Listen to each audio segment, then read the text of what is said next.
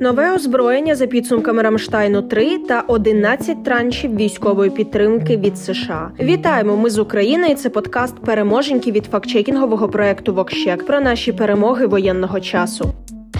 Сьогодні було надзвичайно багато новин про нові поставки озброєння від наших партнерів. Давайте згадаємо їх усі. Голова Міноборони Німеччини Крістін Ламбрехт заявила, що Україні буде передано реактивні системи залпового вогню Марс. Міністр оборони Великобританії Бен Уоллес заявив, що в Україну, крім вже анонсованої зброї, можуть бути відправлені також протикорабельні ракети. А у США повідомили, що надаватимуть Україні розвідувальні дані для ударів системами залпового вогню. До речі, у посольстві США в Україні порахували спочатку війни США надали Україні 11 траншів військової допомоги на загальну суму майже 4,6 мільярдів доларів. Це 220 тисяч артилерійських снарядів, 50 мільйонів патронів, 75 тисяч комплексів бронежилетів та шоломів, 26,5 тисяч протитанкових комплексів, зокрема джавелінів, та 1400 зенітних систем Стінгер. Утім, допомоги партнерів досі недостатньо, щоб повністю перемогти ворога та вибити його з наших земель.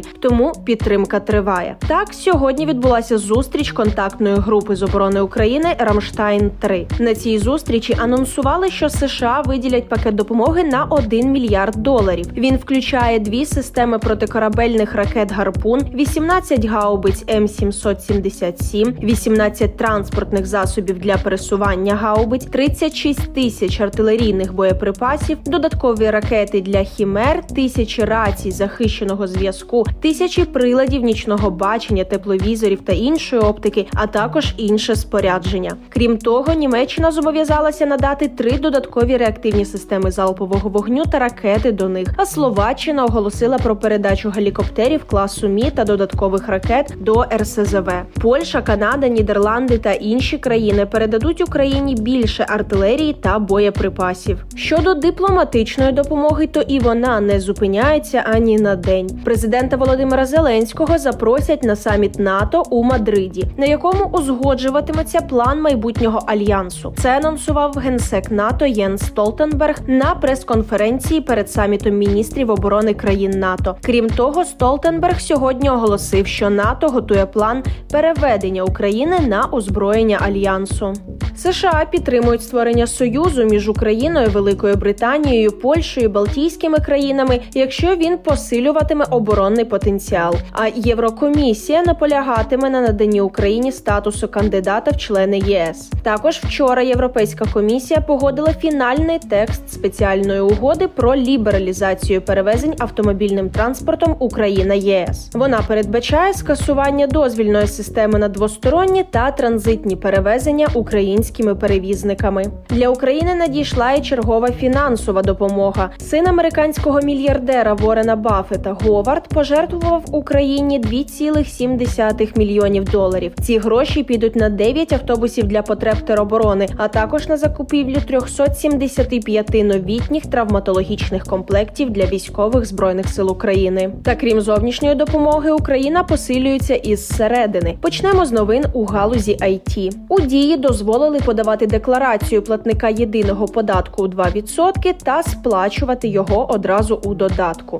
СБУ заблокувала київську it компанію, яка розробляла програмне забезпечення для окупаційних адміністрацій на сході України. А українська it спільнота запустила ініціативу на підтримку українських технологічних компаній і стартапів. Це об'єднання венчурних інвесторів, it підприємців і фахівців зі сфери технологій, які будуть допомагати українським технологічним проектам та стартапам, що постраждали від російського вторгнення. Ініціатива отримала назву Ukrainian Tech Circle. Кілька позитивних новин принесли і українські судові рішення. Сьогодні восьмий апеляційний суд Львова заборонив соціалістичну партію України. А вчора цей же суд заборонив партію держзрадника Мураєва. Наші здається, це як ніколи потужний сигнал Росії, що більше вона не зможе розміщувати тут своїх міньйонів та маріонеток і впливати на демократію та вибори в Україні. А ще є гарні новини новини з фронту. На Харківщині в запеклих боях Збройні сили України та сили тероборони звільняють села на підступах до захопленого міста Ізюм.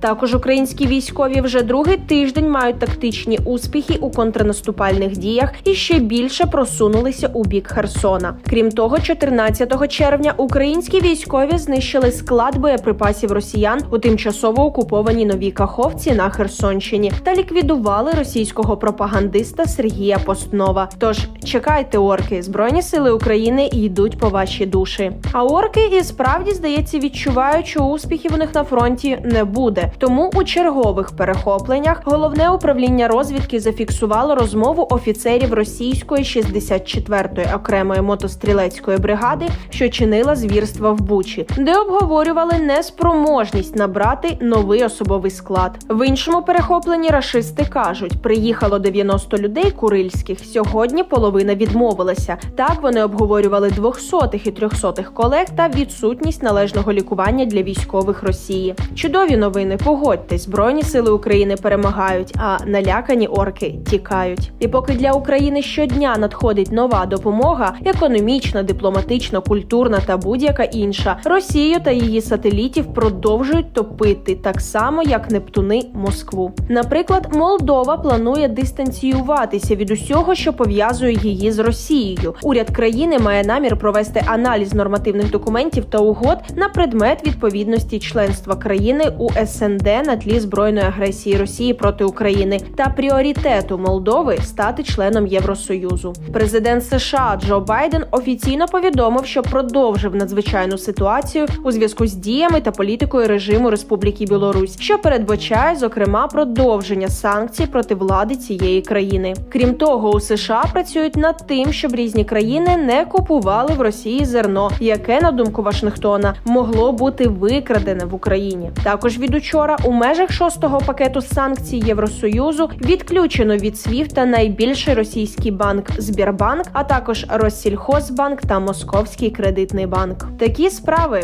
Тож із вірою у всі сили оборони України бажаємо вам тихої та спокійної ночі. Почуємось.